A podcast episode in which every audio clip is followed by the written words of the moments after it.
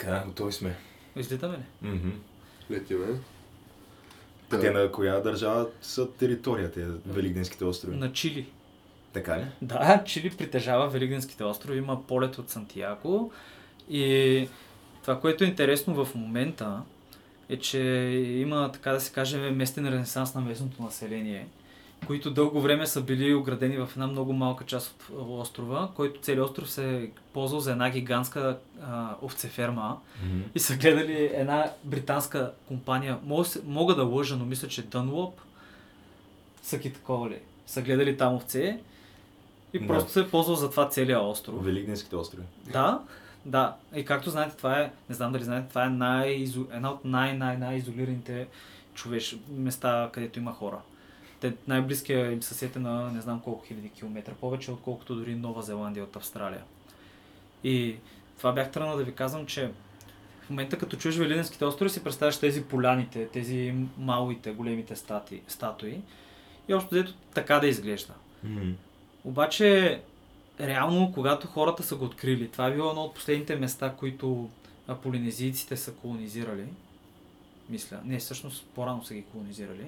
Но е много е изолирано поради самото си природа, самата си география. И когато са отишли там, той е било, остров е било целия гора. Там са имало е гигантски, поне 20 и няколко вида птици, от които някои са били гигантски, като кокошки или като пуйки. Имало е гигантски палми, които са намирани там в каменени работи.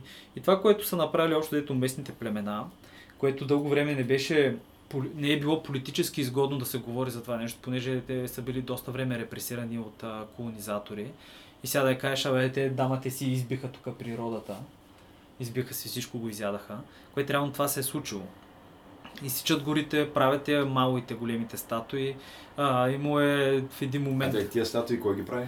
Ами местните? Е, не са ли извънземни? Да, бе, извънземни. да, бе, извънземни. Не, не са. Това са си Ама местни. древни извънземни, да. Да. То, това, което е по-сериозно, е, че а, самите статуи са големи, но те дълго време са правили едни платформи за статуите, които тези платформи са много по-трудоемки от самите статуи да се направят. Те са някакви такива гигантски структури. И за какво са ги правили? Ами, ритуални цели, а, като надпревара между вождове и племена, някакви и такива неща е имало. А, има спорове все още около тази тема, но реално направи се експерименти, даже местни хора направиха една нова статуя и успяха да я вдигнат с подръчни материали, каквито техните предци са имали. Там въшета от палмови листа, трупи. Но да се върна обратно. А, да, дошли са общо дето полинезийците, ме- които стават корено население, избиват всичко, изяждат всичко. И когато по-късно капитан Кук отива там, открива, ако не се лъжа, той ги открива на Великден, затова се казва Великденски остров. Когато отива и местното население са супер зле. Той са са, останали са изключително малко, които живеят в някакви пещери. А, при това са имали, така се каже, цивилизация Да. а, които са нямали нищо с което да търкуват и даже той купува няколко а, такива фигурки на техните богове от дърво направени, въпреки че на острова няма дървета, има само храсти. Ги купува ги в замяна на няколко на пирони, въжета, плат, някакви такива неща и храна. И просто били са в плачевно състояние и това е, че това, този феномен се наблюдава много често Представете си целият Тихи океан, те са някакви малки островчета с хора на тях и всяко островче е изолирано и е много по-малко. Когато нещо е по-малко, нещата се случват много по-бързо. И затова в целият Тих океан имало доста отрано има човешка цивилизация. И на някой, примерно 5-6 хиляди години преди Христа, въпреки че те са едно от последните места, които хората са колонизирали на Земята. И затова те, виж, полинезийците, те какви са грамадни изроди. Те са супер мощни тия. Те са като машини за война. Та тия хора са израз, цялата им култура е била в един в едно състояние на постоянна война, рейдове, такива неща. И е имало местни империи, имало е случаи, в които а, е открит един остров и на острова имало еди си колко хиляди души, нали, той е малък остров, който той остров е търгувал с друг остров, който е колонизирал, който другия остров е примерно на 200 км на север или пък друг, който е на 800 км. Има така като островна империя или някакво формирование. И в един момент, когато в този пренаселения остров стават някакви граждански войни, понеже няма достатъчно храна, понеже са изсекли всичките гори Поне, и това довежда до ерозия, до свлачета, липса на... Абе, много лоши неща, така да го кажем. Да. Гледаш как като това се срива и на другите острови общо дето се сриват и единия беше интересен в това, че беше такъв а, а, нямаше ресурси никакви, освен а, а, птици и костенурки, които са гнездили там, но в един момент са изяли и костенурките. И е такива неща се случили. Ще, а ще дам друг пример. Нова Зеландия, както знаете, маорите живеят там. И маорите, те са просто прототипа на война, ядат си враговете, знаете, правят хака, най-добрите ръгбисти на света. И маорите, а, които са в Нова Зеландия през 1700 и някоя година, получават, или 800 и някоя, получават карта, на, за, която им, един европеец, англичанин им продава карта им казва къде има острови с население. И на тия острови, те са някакви малки островчета, те са такива студени. Имало някакви местни племена, които местните племена супер много са си помагали, били, са- били са задружни. И като идват маорите, общо дето като завоеватели, изяждат, изяждат мъжете, а общо дето ги избиват, оставят супер малко от тях. Понеже те в началото, техните вождове на тия местните са се събрали, забравих как, бяха някаква група близка до маорите. И е, такива неща са се случвали. И това, както и за Северна Америка, говорихме за коня, когато отишъл и са ставали там империята на сюксите, на Лакота. Да, да, да. Е, такива неща супер много са, често са се случвали. Има обаче много хора, които като се заговори за това и започва а, белият човек тук ги изби и така нататък. То, то, това, че се е случило, случи се го се.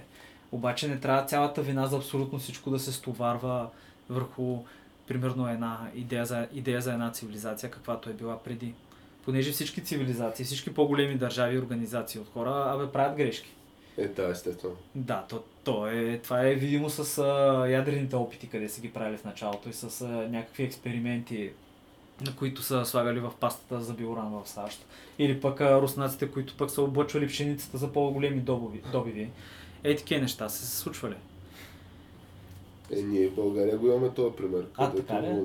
с а, експлозията в Чернобил, аз доколкото знам, не е било съобщено на населението в България Еми, за това. Да, да, те са минали. А, да, то тогава е било, нали, пролет, валели са дъждове, точно облъчила е салатката. Някакви такива слухове съм чувал, да. Да. Добре. А сега можем да направим интрото. Всъщност, това е камък, ножица, хартия, подкаст за култура, нови времена и още нещо. Епизод 4. Започнахме с а, отново един сегмент за древна история, но а, всъщност а, ние се събрахме днес тук да говорим за едно актуално събитие, което се случи с нощи. Арена Армеец София. Матча за интерконтиненталната титла на Кобрат Полев и Кевин Джонсън. Вие предполагам гледахте някакви сегменти от него, какви са и впечатленията? Ами, аз искам да кажа, че аз го изгледах целия матч и така смело мога да заявя наистина, че още веднъж се доказа, че ние българите наистина сме велик народ. и а, абсолютно заслужено продължаваме напред спред мен. Да, Е, той продължи напред, така или не беше? Продължи напред, Спечели но... си мача. А, сега, спечели си мача, но това, което мен поне ме разочарова лично е, че аз очаквах така да има наистина кулминация на тази велика, в смисъл на победата и на факта, че то с това не му ли отваря отново матч за титлата. на теория, а на практика няма как да се случи, за жалост. Добре, да, все пак ще, ще е така. Да, после ще кажеш защо. а, един хейп, така щастлив край на цялата тази приказка с а, великия народ българите и продължаването напред, ако Кобрат беше предложил на Андрея на ринга, каквито бяха слуховете. Ето, ма е Добре, къде, аз не къде, го бях да, чул къде това. го чу това? А, аз това нито съм го гледал някъде в а, сериозни медии, нито никъде. Просто хрумна. Вчера ми звъннаха и ми казаха, че така и така, този матч трябва да го гледаш, защото а, Кобрат ще да предложи на Андрея, ако бил победял. И съответно аз само се поинтересувах къде си го чул това и той каза, а ти от ли си човек? Целият Фейсбук. Целият Фейсбук. и съответно целият Фейсбук е твърдял вчера явно, че Не. Кобрат ако, ако бие, ще предложи на Андрея. Минало е покрай мен това. Аз това изобщо не съм го видял, да, ама е това дали се е случило? Не, защото да щеш да го пишеш в портала днес. Е, да. То с портала вече се превърна в някакво такова. Ти влизаш и приятелката на Еди си кой и отиде на почивка. Да, то си имат отделна секция, Булевард се казва, където се осъждат такива светски хроники. А, да, реално аз това виждам от портала в някакви обяви там, в АБВ или Еми, беше къде беше. Да, някакви то, то спорта става все по-малко и по-малко този сайт. Ами аз явно лично, това не, явно не, не се продава човек. То, това е. аз лично по-скоро ми беше интересно така по-бързо да свършва матча и да дойде интервюто след матча и съответно момента, в който се разбере дали ще предлага или не. А, Абе, според мен има резон, може би някакви хора наистина си го мислили, че стане дори в течение на матча, понеже за мен е абсолютно най-запомнящия се момент тази вечер беше когато след матча на Тервел Полев, брат му, той беше предния матч преди А, това, това той ли беше? Аз Той чудих да. кой Е, е. да, Тервел. След неговата победа с нокаут в третия рунд безапелационно, а, дават анализи и то си има там някакъв панел, имаш водещия и имаш двама боксови експерти. Единия беше някакъв възрастен, може би треньор или не знам, аз лично не го бях чувал. Не се интересувам толкова много от български бокс. А, другия беше бившия световен шампион на България, нали, българин, световен шампион по бокс, аматьорски, 2009 година, Детелин Далаклиев. И той почва да говори за мача на Тервел, как точно се е развил, каква му е била нали, тактическата игра и така нататък. И в този момент това водещия само вика, е, извинявай, извинявай малко, ще те прекъсна само, ще довършим после, но тук що ми казаха, че при... Как беше он другия с голата глава? Е, Другия там колега. Да, другия, при другия колега има в момента много интересен събеседник и сменят на Андрея. Да, да, да, това Това беше абсолютен скандал. Ти, ти даваш боксова гала вечер по, по платен спортен канал, за който хората са дали пари за този канал. И той Андрея. има месечен абонамент. И ти вместо да пуснеш някакъв а, анализ от експерт в а, този спорт на все пак това спортно събитие, което гледаш, ти вместо това даваш Сира, даваш Андрея, какво ще каже, по-важно е. Ами, човек Андрей изглежда по-добре от Далаклиев сега. А ти, Андрея, То- не това- знам дали я видя на Не, не, предния матч на Кобрата. А, Тя беше станала някакъв тюлен. Така ли? Тя, да. Човек, това не, не, не, не, не Е, си представям, тя изглеждаше- не си представям това като чуя Тя, Андрей. ай, тя изглеждаше отблъскващо просто. Е, не, бе, сега с беше нощи беше окей сякаш. Аз не я С видях. нощи беше окей, Аз не я видях. ама те, защото след предния матч мисля, че се е спукали от ебавки в Инстаграм и в смисъл в социалните мрежи като цяло. Където, да. А тя има ли? Продължава ли? Е, да чакай, това означава, че тя се от предния матч до този се е подготвила заедно с приятеля си човек. Според е мен романтично. най-вероятно тя е била в хранителен режим заедно с него, за да, Да. изглежда адекватно на този матч. То това и е Това- било Чакай, това е доста, да я знам. Ще е хубаво, кой беше предложил. Според мен можеше да предложи, А да. тя му- дали може би и самата тя го е очаквала, ама просто не е станало. Човек, това е малко скандално като тема, между другото, но да. Ами не бе, така говоря, така говоря в Фейсбука все пак и интересен слух, който чух е и съответно с такива Може да е очаквания от подходят към Сина, матч. който предложи на Кетчман. Абсолютно, все пак това сме го виждали вече да се е. случва. На Кетчмания, Джон Сина. Това, това не го знаех. Ето, това беше централното нещо на Кетчмания. С това запомни с там а, факта, че последния матч на Грубаря мина също така. А, да, да. А, да, бе, верно. Да, но това, което нали, сега широко се говори, се обсъжда всички медии, че след този матч с нощи, Коврат след като е спечелил, е официален претендент за световната титла, за която матч е до вечера. Мега, мега матча. Кличко срещу Джошуа. И Значи, то това нещо ще се проведе на стадион Уембли с 90 000 души публика на стадиона. Не знам билетите по колко струват, но най-вероятно е доста сериозна цифра. Освен това, а, се очаква да мине милион и половина pay-per-view продажби, което мисля, че бие Мейуедър и Пакяо, който беше до сега най-големия pay-per-view спортен евент в историята.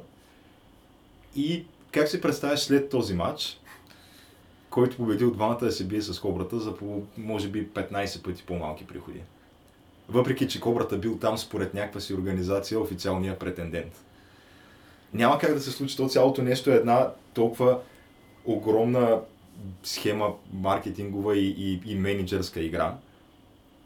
Аз просто не виждам как може да се То случи. не е ли цялата бокс история и бокс индустрия някак? Да, тя вече се е превърнала в това. Те се правят матчове, които... То си е бизнес. На първо място е бизнес, на второ място е спорт. И като бизнес ти искаш като промоутър и като компания и дори и самия боксер да изкараш възможно най-големите пари от конкретния матч, които можеш да изкараш. Защото все пак тя и кариерата на боксера не е кой знае колко дълга. Ето Кличко на 41 години вече.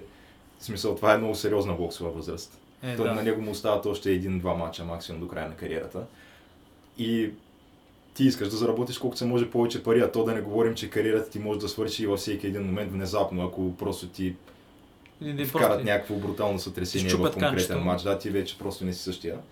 Но да, в смисъл, трябва това време да го оползотвориш по възможно най-добрия начин.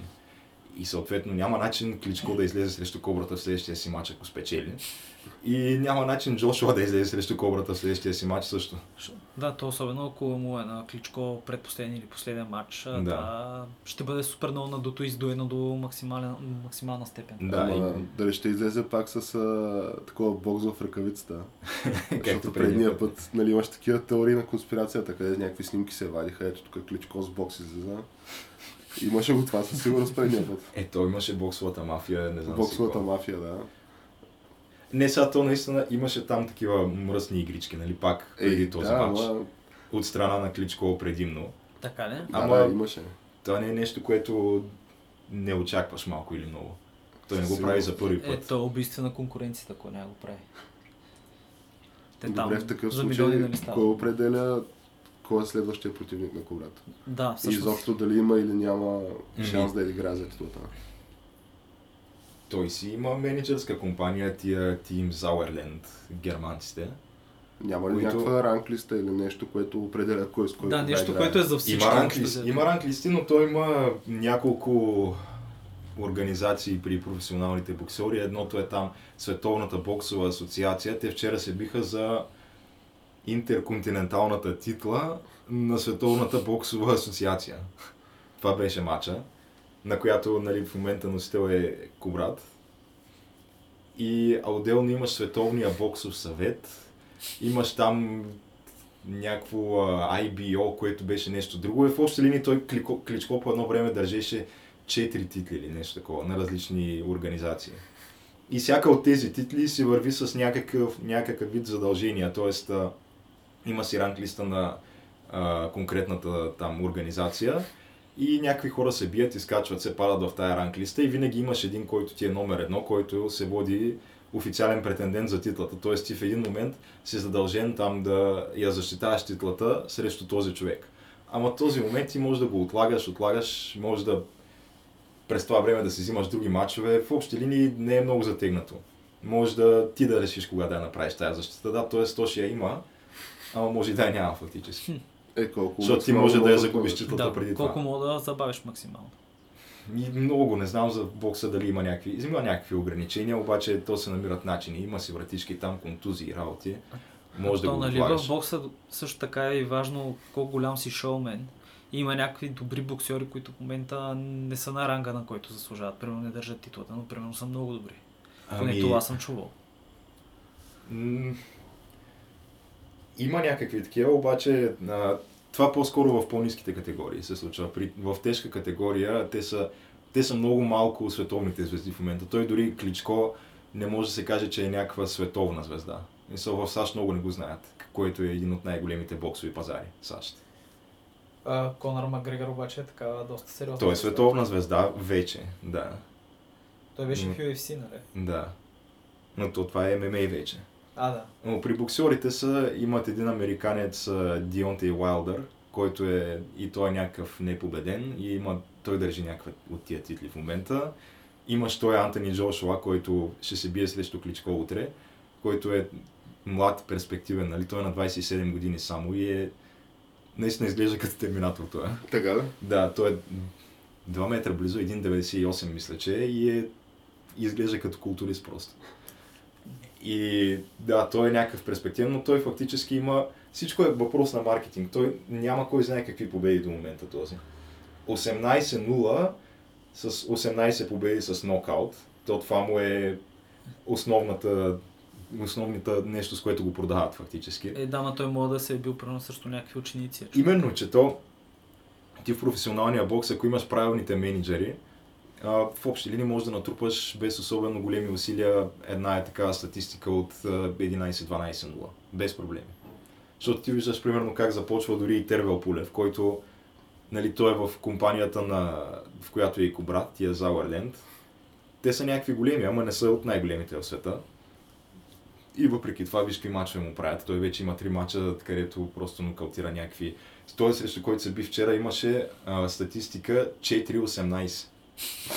Тоест на него цялата му боксова кариера се основава на това той някакви хора да, да си правят дебютите да, срещу да, него. да го бият общо взето. Да, някакви хора да си правят дебютите Да срещу него, да, да. и той да губи с нокаут, да прибира едни пари, да, и някакви хора да си пишат победа в статистиката. Човек, това звучи като много Като труден се начин да, да листите. си изкарваш хляба, човек. Аз го съжалявам това човек. А добре, знаеш ли случайно колко са му нокаутите на това противника на Тервел? От тия 18 загуби. Ми има, може би, да има около 10 нокаута да са му правили.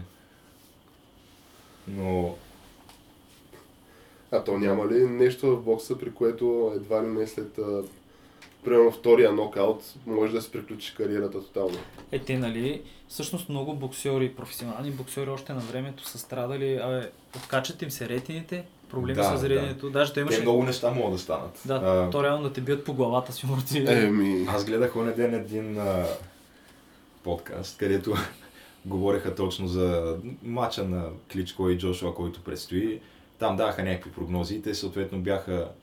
Единия беше той ММА и боеца, другите двама бяха някакви боксови, бивши, боксери и в момента треньори нали, по бокс, при които и той самия е тренирал. Говореха за матча. Единия разправяше, че имал а, нали, че той има в аматьорската си кариера 102 мача боксови. И т.е. той се е бил на такива, на Олимпиади и мисля, че има А кой е подкаста? медал от Олимпиада. А, Big Brown Breakdown с, с той, Брендан Шоу. Да, да, да. И, и той ви казва, веднъж реших така да, да си направя просто сметката. Колко пъти мен за цялата ми боксова кариера са ми удряли в главата. и, и значи аз имам 102 аматьорски матча. Това са по еди колко си рунда на матч. За всеки матч имам а, поне по 6 спаринг сесии преди това. Ако на всяка спаринг сесия средно по 7 пъти ме ударят главата и на всеки рунд по еди колко си пъти. И като тегли чертата накрая, излезе, че аз съм бил удрян 55 000 пъти в главата. време на боксовата си кариера, да. И в този момент, Това не нали, може да няма влияние, човек. обяснявам го на, на това, който беше при мен в залата и той вика ми, аз като съм имал 250 мача, колко пъти съм ударили в главата. Да, Човек, т.е. то- това си оказва някакво дългосрочно влияние със сигурност на мозъчната дейност. Какво няма човек? Те, те, те, мозъкът А оттам и на цялото тяло. В смисъл, да, може да получиш доста сериозни щети от това нещо и съответно искаш за тая кратка кариера да изкараш възможно най-много пари. Да, да просто караш като луд. Да. ами, явно и за това не можеш да си позволиш някакви мачове, които да не ти варят милиони долари приходи. В общи линии, да. Също като в киноиндустрията трябва да се вкарат повече кинти да се искат. То, ти просто трябва да, за да се надяваш на такива матчове, не трябва да си нали, само много добър боксер, ми трябва да си някаква мултинационална звезда просто. И то това става трудно е принципно. Както казахме, дори Кличко не е такава звезда. А, той е Мейуедър е такава звезда. Е. Флойд Мейуедър. А този Джошуа може би ще стане такава звезда, ако победи сега Кличко, защото това ще му е вече наистина някаква сериозна победа. Но то се изисква, нали, освен да си боксер, трябва и да си някакъв красив на външен вид. Нали? трябва да можеш да, да говориш добре на английски, нали, да си някакъв интересен, да можеш да си ходиш по някакви предавания. Да, да, да се рекламираш, да. Да, да можеш да говориш добре също. Нали? Еми, да. И Кобрата, за жалост, няма как да стане това с него. Има много по-добри боксери от него, които също не могат да го постигнат това нещо, просто защото майчиния език не им е английски. И не могат никога да станат тези световни звезди. За да правят, да пълнят Уембли. Че това е малко тъжно. Да. Но просто да, англоговорящия свят го върти този спорт, така че няма как да е по друг начин. Да. Интересно е, че може би не е толкова популярно в Азия, защото там, да я знам колко големи, в смисъл, там има много бойци, ама боксери. Е, има в Филипините. Е, А. дамата, аз те говоря, това са лека категория, аз те говоря в тежката категория. Ема те просто Те не са са, много големи да. хора тези, за да имат в тежка категория. Да, да. В- В един момент си мисля колко интересно ще да бъде, ако маорите бяха по-големи като население. Как а, сигурно на всички олимпиади, къде става въпрос, където има нещо за бой, и те ще печелят медалите. Нещо като маратона и африканците. Да, като маратона и африканците човек. Или а, състезанията по стрелба с лъки и си- всички азиатски отбори. Ето на скамейката е И то винаги нещо, което Китай, Тайван, на Япония или Корея. Или тениса на. Принципно, Да. той, бокса е много зависим от парите вече този спорт, но самата наука за бокса, тя е до някакви много, много, много високи нива на детайл развита. И когато има някакви, примерно, и сегашните боксери, нали, които са звезди, те са много грамотни тактически, нали, в, от гледна точка на бокс. До така степен, че примерно имаш някакви в по-ниска категория, има някакъв украинец, Ломаченко, мисля, че се казва, който той има до момента май само 7 професионални матча, не само победи, нали, съответно, обаче говорят, че е един от най-добрите боксери в света. И защото той просто техниката му е някаква невиждана до момента. Той това, което прави, наскоро беше ходил един шампион, бив шампион от UFC, боец, А Да- той си бил в UFC да тренира с бокса. него. Не, той се бие в бокса. А, Обаче този беше отишъл да тренира с него, да направи една-две спаринг сесии, нали, защото това ще му помогне в подготовката му за мача му в UFC. И, и вика, че просто по време на спаринг с този, защото то UFC е комплексно, там се използва, нали, има бокс, обаче има и ритници, И има и джуджицу на земята, има борба, всичко има, да. И ти не може всяко едно от тези неща да го владееш до нивото, до което го владеят специалистите само в тази област. И съответно той прави спаринг с този Ломаченко и казва, аз нали, никога не съм виждал някой да се движи по този начин и да намира такива ъгли за удари.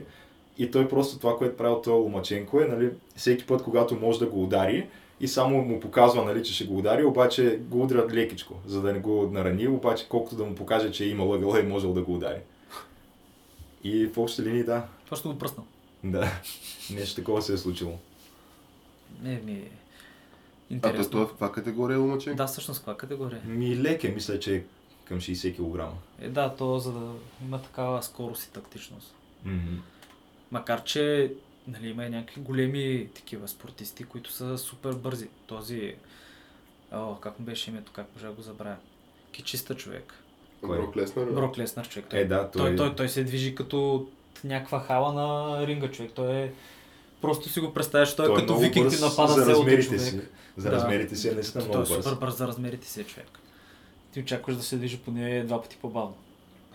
А добре, той Ломаченко, той нали при това е бил аматьорски боксер. Бил е, да, той има... Не знам дали не бяха там? над 300 мача. Аматьорски. А печелил ли е някакви олимпиади или нещо? И не съм сигурен, но мисля, че има олимпийска титла или минимум медал има със сигурност.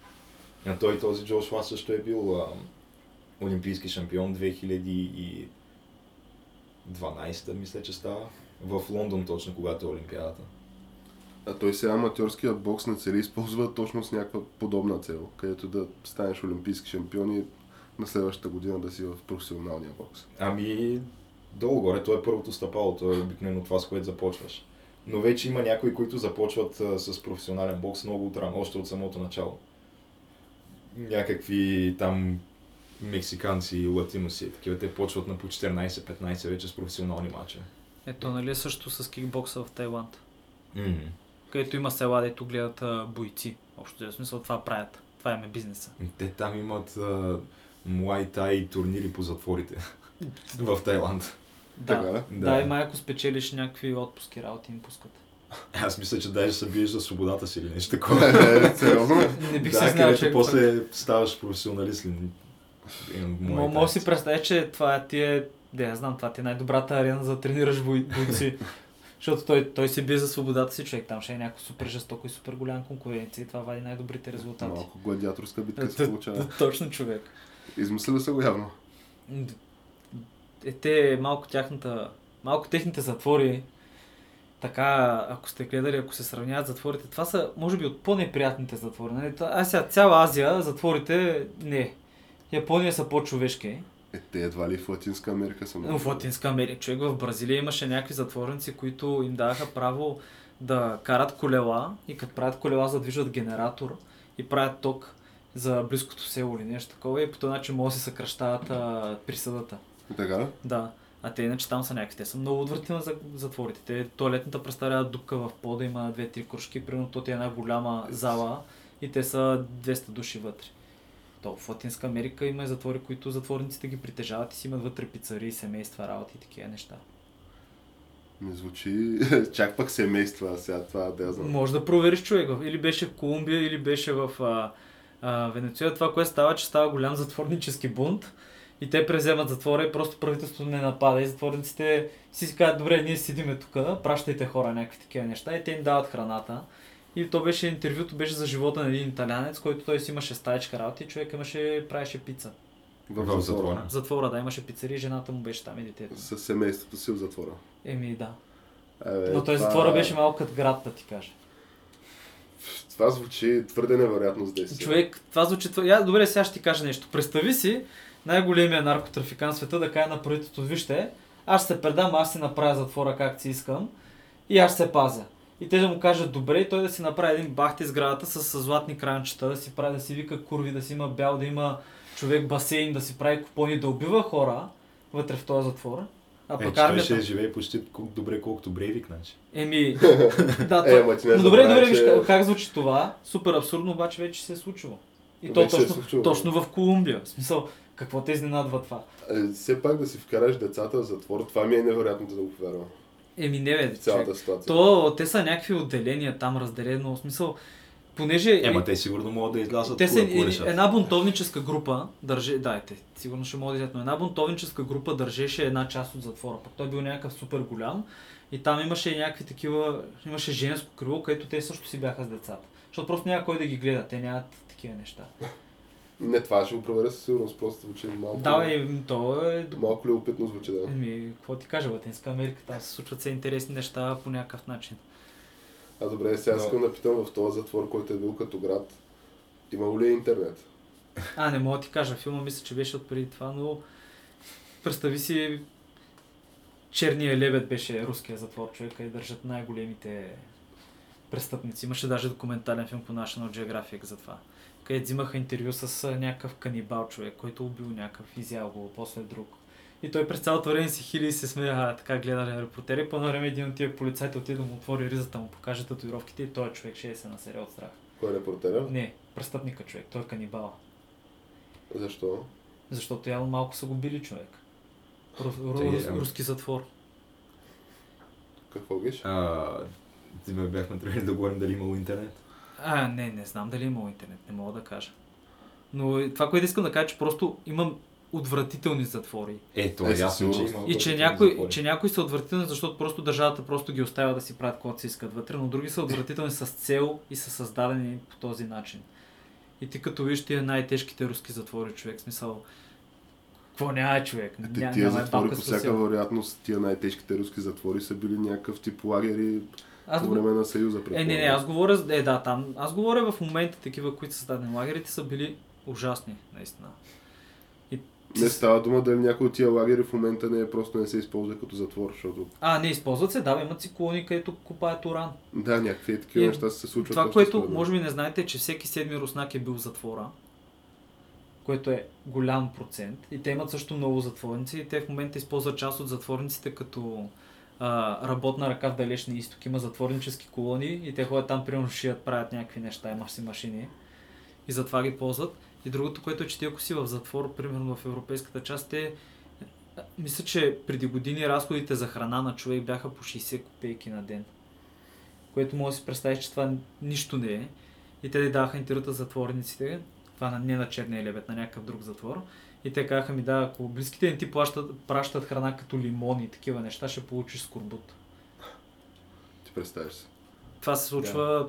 Но мисля, че малко се да ша. подклонихме от темата. Да, да, да. сметка, Да, отклонихме се. искаме нали, да честитим Великата българска победа Да. на, на Коврац Абсолютно, въпреки че там не видяхме нищо от... нямаше огромни демонстрации на някакъв бокс, нали? В общи Ами- линии от четвърти рунд нататък имаше Кобрат просто налагаше боксова круша. Да, да, той, Защото той този физикал Кевин през цялото време да. беше по въжетата, да. Каквото и да си говорим, това е някакъв човек, който са го вдигнали от футойла. За да Да. дойде в България. пари тук малко. да падне от Кобрат и да бъде освиркан в арена армеец и преди това да купонясва в бедрум с А. някакви танцорки предната вечер. А. Той това го направи също, да. А колко, Той за пол... това се разходи тук. колко получава той като пари? О, не знам, те, тези цифри не винаги се изнасят официално, има само някакви спекулативни такива. Може би ще излязат информации близките дни, но още мисля, че няма. Но да, той, той е имал някаква нали, долу-горе успешна кариера професионална, която обаче е приключила с нокаут. А, мисля, че преди около 4 години. И той тогава казва, че си прекратява кариерата, обаче в един момент, март месец тази година, т.е. преди един месец, решава, че ще се върне, може би е свършил парите. Просто е свършил пари. Да, най-вероятно просто е свършил парите. Прави някакъв матч от 6 рунда, в който нали, печели по точки и след това излиза директно срещу Кобрат тук. И виждаме как изглеждаше вчера. Мисля, той видимо, този човек просто гледа да доизцеди някакви пари от кариерата си там, която Да му остана, попътува. защото той е на 37 Да вече. хване Да. последно 10. Да, да, Да, да пътува и- насам натам. Малко секс туризъм из Балканска. Долу-горе страна. поддържа някаква форма, се вижда, че то кардиото му беше на много ниско ниво. Той след четвъртия рунд просто умря този. Той не можеше да се движи вече. А иначе допреди това не беше толкова зле, даже вкара някакви не лоши удари в Да, главата на добре Кобрат. да Доста, да, смисъл първите 3-4 Особено- рунда беше доста равностоен матч. Добре, бе. Да, но след това аз очаквах, примерно аз очаквах около 5-6 това да си падне с нокдаун. Обаче не се получи. Ами той просто явно много държи на бойто. Защото никой до Да, момента само един нокаут има в кариерата си, където го нокаутира точно този Антони Джошуа. И друг не го Значи- дори той се е бил срещу големия Кличко в Италия и той не е успял да го нокаутира. Значи е бахти коравия, така ли да Доста е кораб, да. Ама само това му е, това му е най-силната черта, може Като Холмър Симпсън в един от епизодите на Симпсън, с който стана боксер и това му беше чертата, че те се уморяваха докато го бият на него, не му пък, че той просто накрая ги удареше един път и те падаха всички. Май докато не срещам на този Ами- Майк Тайсън. Ама не съм сигурен за това. Може би то с нощния, ако беше вкарал един, един удар в 12-я рунд, можеше и той да спечели това. Ама... Що изглеждаш ли уморен на кобрата? Не, според мен не е много. Не, не изглеждаше уморен, въпреки че и той според мен беше, беше го дал една идея по-лежерно този А, матч. да, да. Защото мисля, че казаха, че той е дошъл на Кантара е бил по-тежък, отколкото всичките си предишни матчове е бил. Тъй, че домързял го е да свали някакви килца и него. Е, човек. Великден беше наскоро е. Еми, да. Човещинка е агънце, едно друго и Андрея може да е правила кознаци. Мога да правя кознаци човек, представяш ли си? Прибира Не се. би ме знал, да ти представиш наистина. Прибира се човек, Андрея вади супер яките кознаци от фурната. Да. не мога да си го представя аз пък. Не, аз не мога, но би било добре, Би защото било в, супер добре, в един перфектен свят човек. Пак знаеш ли, може и да го прави. Да, да, айде. Да, Да. То, това с теглото в а, тежка категория е малко относително. Въпреки, че то това категориите, то си е една наука само по себе си. Как да определиш в коя категория да се биеш точно. И Какъв е контекстът зад това решение? Ами, много дълго време в началото на бойните спортове се е смятало, че в колкото по-ниска категория успееш, толкова по-добре. Защото те, освен че там стават по-леки нали, противниците, те стават и по-ниски. А то височината е много важна и съответно колко ти е обхвата на, на ръцете. Това ти дава много голямо предимство и съответно в колкото по-ниска категория успееш да влезеш, толкова ще си по-висок спрямо конкурентите си в тази категория. Аха. Обаче, наскоро, и не толкова наскоро, ми примерно последните 15 на години, а, взема да се оказва, че не е абсолютно винаги тая, такова. Тази теория не е винаги оправдана, понеже има някакви бойци, които се бият в ниска категория и са средняци и след това решават, че ще минат две категории нагоре и почват да доминират. Добре. Защото просто явно има, има някакъв прак на силата на ударите, който ако отидеш под определени килограми, много сериозно ти пада силата. И то си е някаква наука, той зависи от физиологията на конкретния човек, трябва да те изучават лекари и така нататък, за да могат да ти кажат коя ти е оптималната категория. Това звучи доста интересно.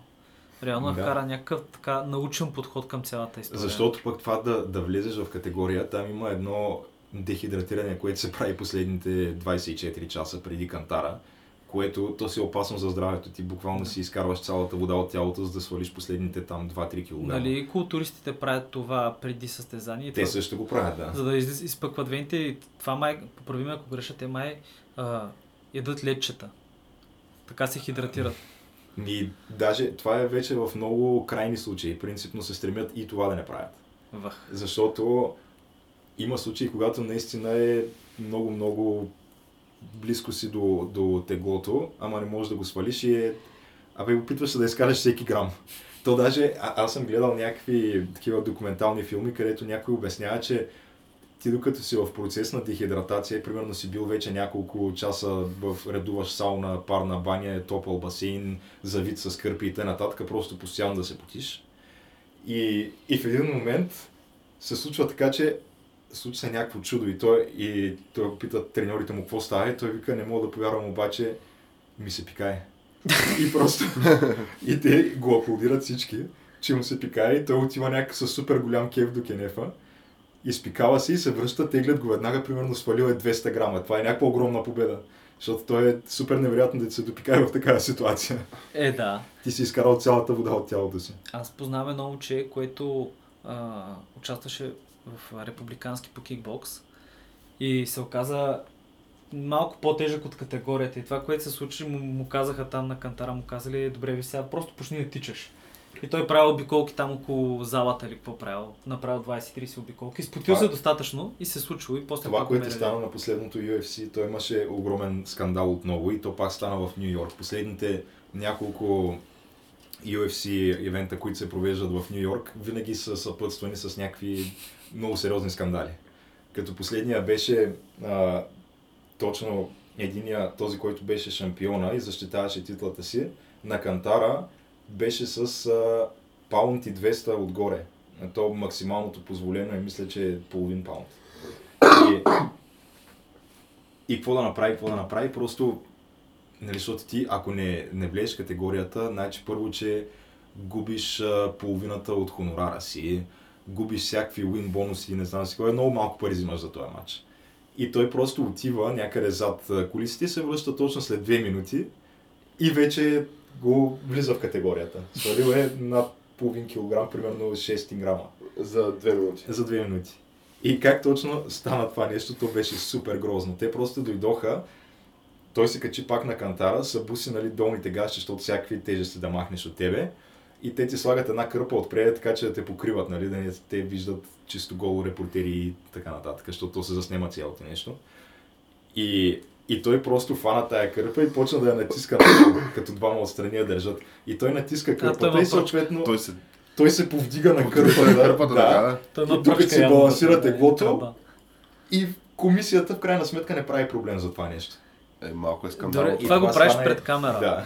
Пред камери. То стана някакъв грандиозен скандал. То- Това нещо Това го нарекоха после Тауългейт. Талгейт. Да. А това кой го направи? Даниел Кормие се казва. Той е шампиона в а, до 205 паунда, което се води light heavyweight в UFC. Това колко килограма са? Еми 90 и нещо. Може би и 90 килограма. Еми, какво ти кажа? Тоест, имало е нещо като аналога на а, Меси за Good Boy, обаче в UFC така ли? Да. Той не си направи голяма услуга с това, защото те така или иначе публиката не го харесва много. Но да, това е друга тема. Но като стана дума за Gate, ние щяхме да говорим и за други гейтове. Ами, да, да, да. Не знам дали сте запознати с а, операция Присмехулник на ЦРУ. Та операция Присмехулник е била, е започнала през 50-те години, Това застига е присмехулник на английски как е? е, Mockingbird. Ага, Mockingbird. Да, и а, започва в 50-те, завършва около 80-те години, когато една комисия на Сената го разкрива. И целта на тази операция е била внедряване на агенти в медиите, използване на пропаганда, плаща се на журналисти да пишат някакви статии. Общо взето, военната машина на Чижо сам трябва да работи максимално добре и това е една смазка, така да се каже. И това става известно. Има много, много примери, но това, което е интересно, че те наистина тази операция си оставя своя, натис, а, своя подпис върху нашата култура или западната култура като цяло. С, като ви дам пример с Доктор Живаго, филма, който е супер голям холивудски хит от едно време. Аз не съм го гледал. И аз не Еми, да, сладника филм по книга, която е руска, която впечели Нобелата награда за литература, също благодарение на ЦРУ и е публикувана също благодарение, благодарение на това е някаква пропагандна книга ли? Книгата е на... а, Ох, забрахме името на писателя. А, казва се Доктор Живаго. която не е пропаганда, тя е общо дето разказва за там периода, в който комунизма идва в Русия. Аха. И съответно човека го е преживял. А и- защо ЦРУ имат, и, имат интереса да го разпространяват? Защото, е, защото казва какво се е случило. Тоест, защото е... И защото е да Показва комунизма като да, лош, т.е. да, показва комунизма като лош, разбира се. Но това, Тоест, което... това е някакво такова добро дело на ЦРУ. Абе, е. добро дело. Е Ма, станало, добре, ма знаеш какво? преди много години. Човек 56 или 58 Защото година в момента по... по-скоро според мен биха направили обратното. а, 56 или Много е 58 вероятно, да. година е публикувана книгата. И това, което става е, че понеже книгата не е публикувана в Русия, а, има право в новата, на- за Нобела награда за литература трябва да бъде публикувана на собствения си език тази книга. И това, което правят е, че печатат, имат оригинала с правописните грешки, с правописните грешки и те го печатат на руски в Бон или в Западна Германия или в Страсбург. 15 000 бройки, просто на кашоните, за да докажат, че го имат и вкарват кандидатурата, той печели. Тоест, но нека не забравяме, че и Брежнев има Нобела награда за литература, за книгата, която сам е написал. И която просто сам си е подал и печели. Но да, това е друга история.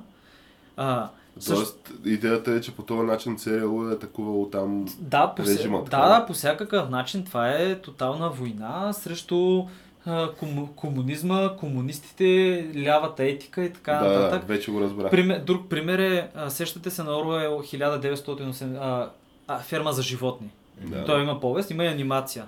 И това анимацията общо взето е била спонсорирана също от сериал. Анимацията е доста добра, тя е правена 70-те години, нали, покаже там, нали, там с всички животни са равни, но някои животни са по-равни от другите. Свинята, която става партийния лидер и така нататък, парсетата взимат властта. Тя, това е супер добро нещо, препоръчвам го на всеки кратка повест. И това също, е- представи си до И каква това е степен. финансирано от ЦРУ. Е, да, да, дали са парите. Има още... Ама за анимацията, а не за написането на тази книга. Не, Или- не, не, не. Той, той е бил Оруел против всякакви такива неща и той е написал това много преди да направи. Да, той също го е написал много. Той е умрял преди. Той даже е бил мъртъв, когато това нещо излиза. Той реално нищо не е видял от това. Но все пак е добро, защото доста точно описва... Точно ги описва нещата. Да. Аз това не съм го чел, чел съм 1984 само. Ти може и да не го четеш, може да си пуснеш въпросната анимация да видиш за какво става въпрос, защото тя доста точно следи нещата, как животните се бунтуват, как гонят фермера, как после се почват да се случват нещата, организациите, как уж работят всички заедно за електричество и за вода, обаче някои ядат докато други гладуват и така нататък. Такива нормални неща. Тоест, така, ЦРУ са били доста... Абе, доста близко се... се... Меценатствали са много, много, Меценатствали са, да, и интересен са начин, близко да. до оригиналния материал. Така, добра адаптация се е получила, искаш Да, въпреки че това е доста иронично, защото идва точно от сериал, които... Абе, хиж да не е, доста така неща са правили, като това да си продаваш наркотици в собствената си държава, което те продължават Е, да, да, го правят, защото в момента това, което е в момента е теория, е, че откакто САЩ са нападнали Афганистан, производството на а, такъв мак за хероин, За опиум. не? да, опиумен мак, е скочил над 90%. Абе, не, може би повече. В Афганистан. В Афганистан. Преди това е нямало толкова. Супер много се продава и колко странно забраниха и направиха една промена на хап, за закона за хапчетата там, които нали, всеки може да му дадат различно хапче му предпишат и главно някакви са натворни. И в момента имат хероинова епидемия в САЩ. Сред бялата средна класа. В Масачузетс има много тежки случаи, където са запор... Там някакви хора умираха, понеже То имаше наскоро някакъв случай преди месец, където Да, да, е. намираха за един ден примерно 25-6 човека. Да, и за това, знаеш какво е станало? Какво? Реално са ползвали, са кътнали, са смесили хероина с някакъв а, нов опият, някакъв хим, синтетичен наркотик, са го смесили. И той, това нещо е супер мощно. И просто са се объркали дозировката и затова всички тия хора. Този принц, нали, умря от свръхдоза? Е, не, от то се твърди, да. че е умрял от Кой- добре, кой умря- сърдечна недостатъчност. Добре, кой умрял Да, от това се твърди. Те, да. те от това умират всички Да, да, напоследък. да. Добре, кой беше умрял от свръхдоза? Той беше умрял по същия начин от такъв хероин, който... Той си имаше име тая марка даже. И след... Забравих как се казваше, това може да се провери. Имаше си име и след като умира и хората разбират какво и почва да го търсят това нещо. Ама по Защото това е принцип, супер мощно. Майкъл Джексън мисля, че е умрял от някаква свръхдоза антидепресанти да, и такива хапчета. неща. Май, да. Да, но... Но то там не беше ли, че всъщност доктора му беше объркал нещо Абе, някъде? да. Е, уж не Така знам се дали... Той имаше дело за това, мисля. Мисля, имаше и дело, да. То Там са, да. Но да се върна на темата. сметка. ЦРУ има истории предишни години, в които са продавали пак опиум и хероин са продавали и даже полицията на а, Лос-Анджелес ги е прикривала. И има случаи в, а, в Тениси ли беше в някакъв Арканзас, някакъв такъв южен щат, където двама тинейджери ги виждат как го правят това нещо и местният полицай ги убива човек, който е агента. И затова го осъдят. Има осъдени хора за това човек. Ето, нали ти беше разказвал за този филм, където точно това го правят сериал, за да финансират военен преврат в коя си Да, държава. в- те финансират Никарагуа. в Никарагуа финансират контрите с това, което 70-те години. Да, той финансират. филм е много, много добър. Филма е по... Понеже тази история в един момент излиза по вестниците, как Да. ЦРУ финансират а, контрите с, а, и как вкарват а, наркотици от общо взето Южна Америка. А преди това са ги вкарвали от Виетнам, между другото. По време на войната в Виетнам и Камбоджа, там е бил златният триъгълник, там в Камбоджа, Виетнам и Лаос се е гледал най-много опиум изобщо. И затова, е била, затова първоначално се намесват САЩ там, понеже да се пазят плантациите на ЦРУ. Да, ама разбирай, че то в тази ситуация а, ЦРУ директно самите те си вкарват с тяхна си техника и техни си хора пренасят наркотиците. И съответно някакъв журналист се натъква на тази история и а, я публикува в а, местен калифорнийски, калифорнийски вестник, мисля, че беше в а, Сакраменто или нещо от сорта. А, и съответно получава и полицар за цялата тази работа, докато в един момент обаче нещата не се обръщат на 180 градуса, почват историите по разни нали, медии за, за него, които атакуват нали, него, семейния му живот и разни такива неща. В крайна сметка, а този филм го препоръчвам на, на всеки да го Как погледне. Kill the Messenger се казва. The Messenger. А, С кого беше той? с а, това, който играе в Авенджерите, он е с стрелите, какъв беше. А, Джереми Рена. Е, с Джереми Рена, да. Е, А, та, прави много, много, Да. да. Hawkeye, да, прави доста добра роля в а, това Kill the Messenger. Но в крайна сметка това, което се случва е, че в истинския живот, де, този го намират с а, прострелян, с два, прострелян с два патрона в главата. самоубийство, нали? И да, това е отчетено като самоубийство. Еми, доста добре, да. Су, супер много тровят а, Запада. Трови. Добре, айде сега, защото в Западна Европа това не се случва почти. Го е. Ами, такива убийства на неудобни хора. Но се е случвало, има случай, а, В Няко- Лондон, нали, убиха оня а, дисидента руски. ама не, това си го убиха руснаците, аз, аз ти Е, говоря местното правителство да си трепе. Защото сега, ви сега, руснаци, израелци, американци, ясно е, че и ЦРУ, и тия, и Мусад, и а, ГРУ, просто имат си такива задачи и си ги изпълняват хората. Това им е част от работата. Да, то, Но Да. става въпрос, че в САЩ това абе, доста има си история на документирано. Интересно е, че много се мълчи. Като имаше, наскоро четах за някакъв случай, 70-те години някаква жена става шеф на профсъюза на атомните работници. Тия хора, които правят плутония в САЩ. И тя установява, че те имат там, могат да въведат мерки за безопасност, някакви такива неща, за да не се тровят хората толкова много. И почва и говори в комисията в Сената срещу това нещо. И след две седмици по някакъв начин се облъчва, не е ясно как от плутони, но дозата е 400 пъти над нормата. И какво, което правят? Те е облъчено смъртоносно и дават кофички да си държи проби от урината, нали, фекалиите за изселение, пратили в тях. Обаче тя не умряла веднага. И това, което се случва и което полицията констатира, че тя карала колата си докато била спала и е умряла така. В смисъл е няколко дни след това. Ама то това ЦРУ, принципно, мисля, че те си имат някаква собствена политика, която не е обвързана с политиката на държавата като цяло и на из- това, така- политиката изглежда. на Белия дом. Ма, Те си имат някакви собствени си задачи и си работят за тях. Да. И май никой не им търси сметка. А то номер е, че те би трябвало да не правят абсолютно нищо на американска територия, там само ФБР да се занимава с тия неща, обаче те очевидно това не ги спира. Ами, то сега се твърди, че една голяма част от тия нали, неща, които изляха за Тръмп, включително и онова с досието в а, руските хотели, а, проститутки, проститутките и голден шауърите. Да. А, нали, това и то било едва ли не някакви теоретици на конспирацията го твърдят, че това било също тръгвало. Там обаче, От ЦРУ. да, ама то това няма как да го докажеш. Смисъл, докато има някои неща, нали, които са доказани като, и те са абсолютно скандални, като да речем това с а, наркотиците, които са вкарвали. Да. Сега конкретно Много, това... Многократно фащане човек, многократно, не веднъж. Да, Ами то дори в този въпросния филм беше, нали, последните няколко минути са как точно това нещо се отразява в медиите. Да. И то по същото това време върви скандала за импичмента на Бил Клинтън.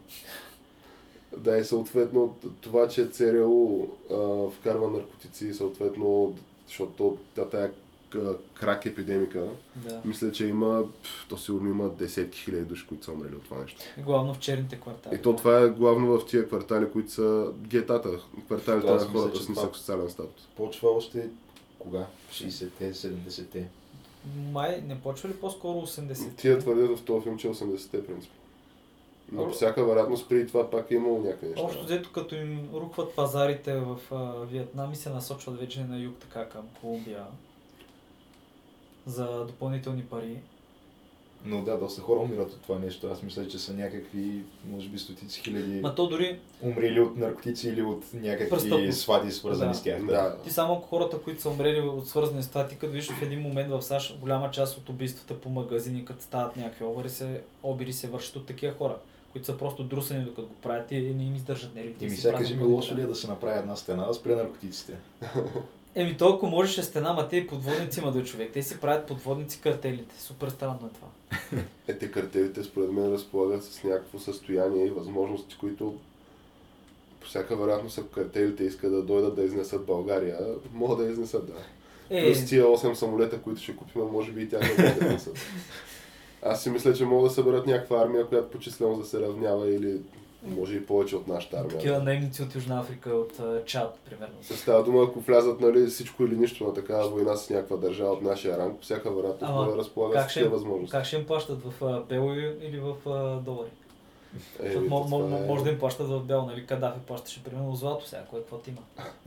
Той златни монети им плащаше на наемниците. Той да. Кадафи искаше и валута с златно покритие да Е, вкара. да, ама- то, за това беше. Кадафи, като не знам коя година има среща на Африканския съюз в Етиопия, в Адис Абеба, в столицата и Кадафи това, което прави, че прави конвой от 200 или 300 джипа, на които има 250 милиона злато в килчета носи и просто като ходи там ги раздава като подаръци човек. Човек е можел да си го позволи, човек. Той ти да си една цяла държава, като Либия да работи за тебе. И Да, ма виж как свърши с а, щик в газа, човек. Е, така Ама имаше, да. наскоро излезе някаква информация, че администрацията на Тръмп била повдигнала някакви обвинения на Асанж. Ами, то като цяло ситуацията с администрацията на Тръмп не е много положителна сега. Не, не. момента. Защото първо това с Санш и второ, че то нямало да се строи стена. Тая година поне със сигурност няма да се строи стена.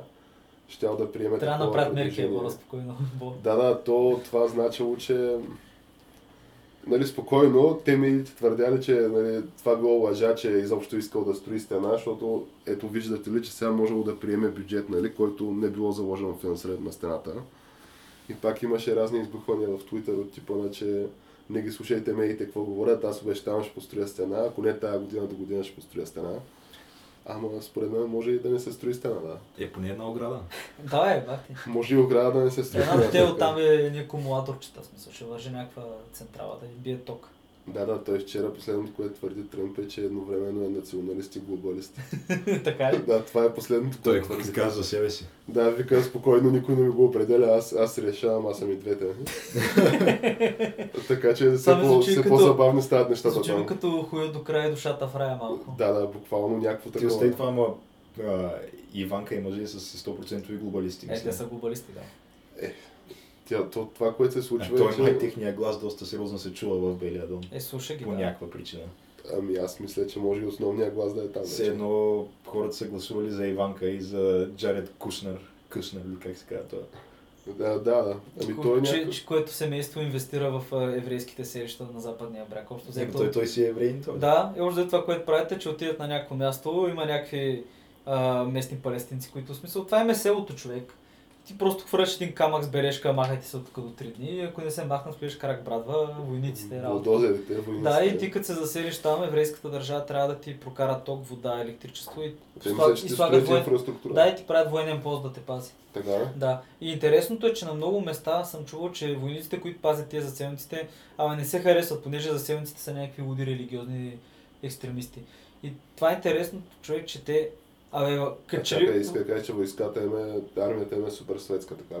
А, не, армията им е светска, въпреки че напоследък има много повече офицери, които са така от ултраортодоксалните. И те имат много по-голяма раждаемост от ултраортодоксалните евреи, тия, които са по-фанатизирани. Не знам дали гледахте, наскоро имаше някакъв заселник, застрелял някакъв палестинец. И това, което, понеже излезе видеото в интернет, и гръмнаха всички там медии работи по целия свят и трябваше по някакъв начин да го санкционират. Еврейското правителство това, което направи, беше, че го постави под домашен арест. И се дигнаха хиляди хора човек да го подкрепят и как това било грешно, как не може да се направи. А той, го, той си го застреля човек, той го екзекутира.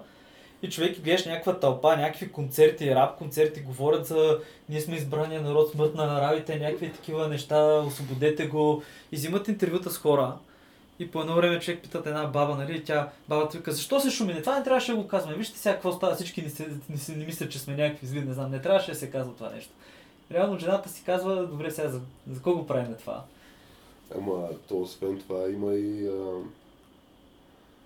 Те имат някакви футболни отбори, в които бях гледал а, някакво А, то, в интернет. извиня, ще прекъсвам, но точно като викаха тия неща, преди това в концерта, той 10 минути клипа, той казва и специален поздрав за феновете на агитката на футболен Да, клуб, да. си какво от Иерусалим. Да, те имат точно един иерусалимски отбор, в който... Бейтар Иерусалим, Да, мисля, че. точно, Бейтар, мисля, че точно, да. да.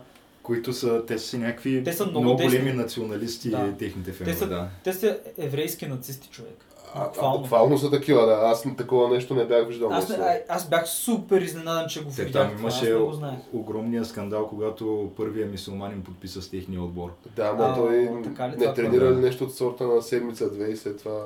Не, аз мисля, че даже е играл известно време, вкарва някакви голове, ама че аз така и не го те си го приемат. мразят като цяло. Да, те си го мразят. Те са... Те си го свикват всеки път, когато излиза на терена. И то е всяко докосване на топката. Да. Е, То е някакво страшно наистина там. А другото, което наскоро бях чела в... А, а, до някакъв затвор, нали, еврейски затвор, вътре имало някакви палестинци, които правили гладна стачка. Поради някакви причини не, не били доволни от общо взето отношението към тях в този затвор. И се събра, събрало се някакво множество на близкия град, което си направило барбекю пред затвора. И това гледаш, той има снимки. То това беше в някакъв... И аз това в някакъв израелски онлайн вестник го четах. И гледаш как си има снимки на редените хората там се обръщат някакви наденички, някакви... Шатричката си Човек, бяха това е-. Това Но звучи той нямаше ли... супер, супер голяма гавра е това, да. Да. Някой не беше ли направил и някакво барбекю по време на там шествието на веганите? А, Където е Тук София. в София нямаше ли това, такова това, нещо? това звучи, ако се е случило като нещо приятно. Да. Е, възможно е да някой да е правил такова. Аз бих отишъл да хапна едно кебабче. и аз бих ударил една надинчка. Питка с кебабче. Да, като може да завършим на една позитивна нота, която е свързана с това, че в момента има панаир в центъра на София, което е малко скандално, но хората се веселят. Има кулинарен фестивал в парк Възраждане, който ще продължи до 1 май. Ако Ама между другото, ние имаме така според мен още Айде. 15 минути, които Имаме, може да да. отделим на, на нашия разговор. И аз предлагам да зачекнем темата с веганите. И не за друго, ами понеже... Абе, аз като цяло мога да ги разбера тия хора.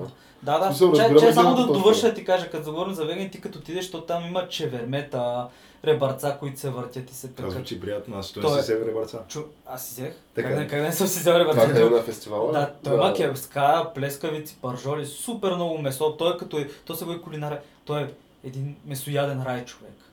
Месоя... Ребърцата бяха много добри, само. Да, бе, то всичко е много добро, но въпросът е, вие виждали ли сте как живеят наистина тия животни, които ги гледат за, за и тия цели, за които се използват. Масово гледане на Да. животни за индустриални цели. Еми, да. И сега в този момент такива неща не бих казал, че ми влияят много сериозно, обаче ако се замислиш, аз не съм много окей с начина по който се гледат животни. Ето и аз не съм, обаче Въпросът е, че ти няма какво да направиш. Единственото, което Да. можеш да направиш е да кажеш аз не съм окей и да, да спреш да го едеш това. Ти на практика нямаш друг начин, по който можеш да влияеш на цялата тази ситуация. И съответно има хора, които са избрали така да влияят по единствен начин, по който могат. Предполагам. Ама те влияят, те се мучат да влияят по някакви други начини и на други неща и мен това ме дразни. Да, то Да, това е... това Това, това беше неща. единствения аргумент.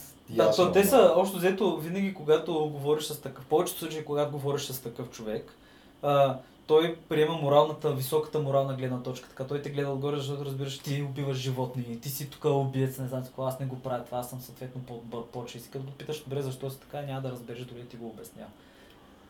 Е, сега това е... Познаваме такъв нали, човек. Това е, да, малко една идея, нали, твърде... Ама обаче въпросът е, че има и много такива хора се обличат много по това. Които им в случая си чувал истории за еди си кой веган, който той пък бил сур- суровоядец. И А, сега, събирал да, аз падналите нямам против тези причини, поради Плочи. които нали, ставаш веган, но имам против да се измислят някакви фалшиви теории след това, че ти можело да живееш абсолютно същия пълноценен живот без месо, което е Не е така. абсолютна лъжа, да. Макар че зависи, се е трябва да се доказало. каже, че за някои хора може да им работи така системата, но е доказано, че наистина е така. Нали, имаше една алпинистка, която искаше да изкачи хима, върх Еверест и да докаже, че веганите могат да направят това нещо и това, което стане, че умря. На- на Една англичанка и тя се записва, при сега ще докаже, че вегана може всичко да направи, не знам си кой тръгна да го изкачва и умря от липса на кислород в кръвта. Еми, както би казал... Червено месте. Въпросът е, че то пробвано е това и се е доказало, аз не знам защо продължава да се спекулира с тази тема. Не можеш да, да постигнеш някакви там атлетическия потенциал на тялото си, не ядейки месо. Няма как да стане. Е, да. Все пак... а, Виждаме го при. Джокович в момента, който... Чакай, той не еде месо. А то още ли? е веган? Джокович почна да пропада сериозно в а, като цяло кариерата му върви надолу, стремглаво в момента. В момента Просто просто защото кариерата му от Нагришо. Ами, не, не е после на Гришо, но, но е, не е това, което беше Чакай, чакай, миналата то, и той е веган, година. така ли? Стана веган и кариерата му тръгна А защо, надолу. защо по дяволите стана веган? човек? Защото се ожени, роди му се дете и жена му е някаква много сериозна такава Това- Точно да се това активистка, Това да не се убиват да. живот. Не, не, той си е женен за някаква сръбкиня там и, Елена Джокович. А се чакай, казва. той Швайнстайгер ли беше? Да. Швайнштайгер е с Ана Иванович, да. Да. А, и те си отвориха а, вегански ресторант в Монте Карло, Джокович и жена му. ресторант също? Може да имат и в Белград, не знам. Но при тях ходят някакви, Гришо беше в този ресторант, някакви други тенисисти се снимаха там. И съответно той почна спрял и да яде месо, според мен, под натиска на жена Е, си. това е доста скандално, човек. Ние сме И от станали тогава- хората, сме за благодарение на месото. От е, тогава човек. го бият под пъти над път в общи линии.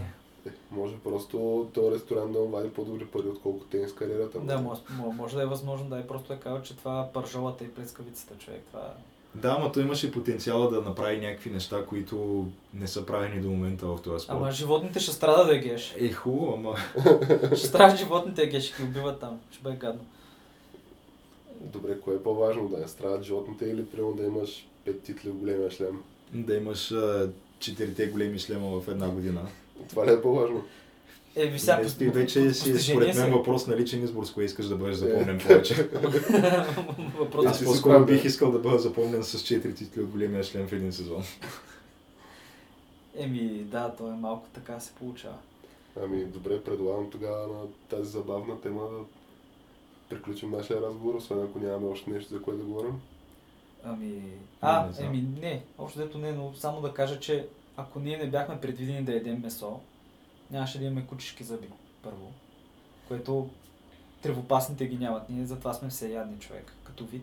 Ама Да. как е, ще обясниш супер дългите ни червати, а? И всеядни сме човек, едеме всичко. Защото така ги обяснявам. Ако забеляваш, а, и краставичка мога да ти хареса, да. обаче и пържолка ще Как предпочетеш. ще обясниш, че не можем да ядем сурово месо? Е, кой що пък да не можем, те знаеш колко места го едат. Обаче проблем е, че мога да умреш, нали? Някакви трихинелози работи да вкараш. Ти ако си забелязал, примерно, а, тартар ли е, какво беше, което просто представлява едно накълцано телешко месо сурово с подправки. Не ко- съм ял такова. И, хо- и хората го едат, да. Ема той ние тук, където правим сушените мезета си е, сурови. луканката Да. е сурово месо, ето. в Смисъл, е така, мога, мога да ти го обясня това нещо. Но е факт, поред мен, че когато са почнали хората да ядат повече месо, когато сме се преместили там в равнините, и тогава се развил и мозък и сме почнали да ядем и повече захар в един момент. И сега се води една теория, че модерните хората стават по-големи, когато като малки особено ядат повече, имат повече въглехидрати повече месо в системата ядат. И това кара от тялото да, да отключва повече инсулин да прави или антиинсулин, не можа да разбера, пък инсулина ти потиква там да растеш, някакви дълги... То е, има едно нещо, което... Инсулина е това, което... Нали, вярването е, че той ти вкарва пренасочва по-голяма част от въглехидратите към мускулите. Защото те мускулите растат нали, с въглехидрати.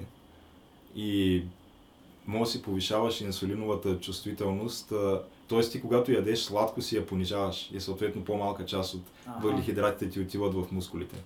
Но ако ядеш нали, повече месо и въглехидрати и по-малко захар, е по-добре. По-добре. Еми, То захарта е зле във всяко едно Е, отношение. не, то е така смисъл. Ние не сме предвидени да ядеме това мощно нещо, което е с захар. Дори, Да. да. дори портокалите, модерните и бананите нямат нищо общо с това, което е в природата. Те са супер сладки. Ако се замислите, при тези старите Да, и фруктозата също да. не помага в това отношение. Не ми да. Това също, че може да ядеш само плодове и си супер здрав е И, мит. да, да, Ти си- можеш да фанеш диабет от много плодове също. да, и то по гроздобер човек се качват килограми.